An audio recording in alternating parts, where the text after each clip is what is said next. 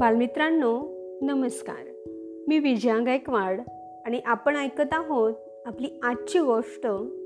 गोष्टीचं नाव आहे अजून धडा पक्का झाला नाही. लेखक आहेत मनुभाई पंचोली दर्शक आणि मराठी अनुवाद केलाय पद्माबेन मेहता यांनी. चला तर मग ऐकूया गोष्ट. आज शाळेचा पहिला दिवस होता. शाळेत आचार्य नवीन होते आणि शिष्यही नवीन होते. आचार्य म्हणजे सर शिक्षक आणि शिष्य म्हणजे विद्यार्थी बरं का बालमित्रांनो? आचार्यांनी सांगितले लिहा सत्यम वदामी. सर्वांनी आपल्या वहीत लिहिले. आता वाचा. सर्वांनी वाचले सत्यम वदामी. मी सत्य बोलतो. आचार्य म्हणाले आता उद्या सर्वांनी हा धडा पक्का करून या आचार्य होते गुरुद्रोण आणि शिष्य होते कौरव आणि पांडव. दुसऱ्या दिवशी आचार्यांनी विचारले कालचा धडा पक्का झाला का? हो असं म्हणून सगळ्यांनी अगदी एका सुरात उत्तर दिले. मग आचार्यांनी लिहिले सत्यम वदामी मी सत्य बोलतो. मग सगळे शिष्य एका पाठोपाठ एक वाचायला लागले. सत्यम वदामी मी सत्य बोलतो.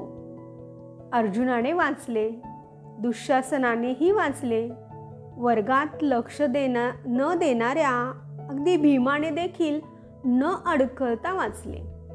आता युधिष्ठर उभा राहिला. युधिष्ठराने हात जोडून आचार्यांना प्रणाम केला व म्हणाला गुरुदेव माझा नाही अजून हा धडा झाला पक्का? गुरुद्रोण म्हणाले बर उद्या तयार करून ये. दुसऱ्या दिवशी त्यांनी विचारले काय रे झाली का तुझी तयारी? युधिष्ठर पुन्हा म्हणाला अजून नाही झाला हा धडा. आचार्यांनी त्याला आणखी एक दिवसाची मुदत दिली. तरीही युधिष्ठराला काही जमेना. असे चार पाच दिवस गेल्यानंतर द्रोणाचार्य आश्चर्याने युधिष्ठराला म्हणाले यात अजून न होण्यासारखं काय आहे?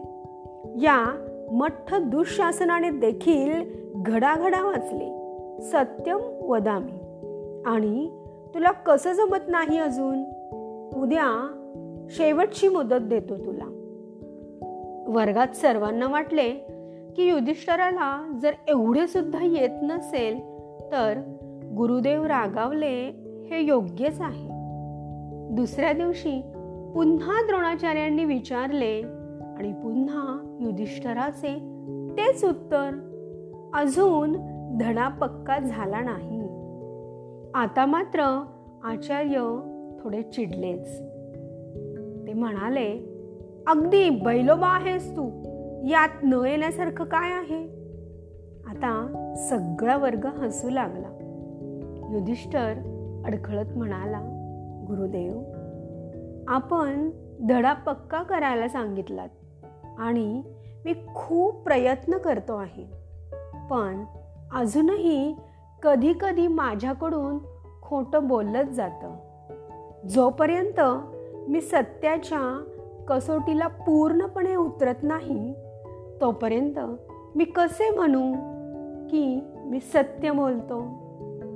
या उत्तरावर सगळा वर्ग शांत झाला. तर बालमित्रांनो आपली गोष्ट इथे संपली. मात्र यातून कोणता बोध घ्यायचा आहे? की चांगल्या गोष्टी सुविचार हे फक्त वाचून पाठ करण्यासाठी नसतात. तर जे वाचलं आहे जे पाठ केलं आहे ते आपल्या वागणुकीतूनही दिसलं पाहिजे. तरच म्हणता येईल की धडा पक्का झाला. हो ना? धन्यवाद.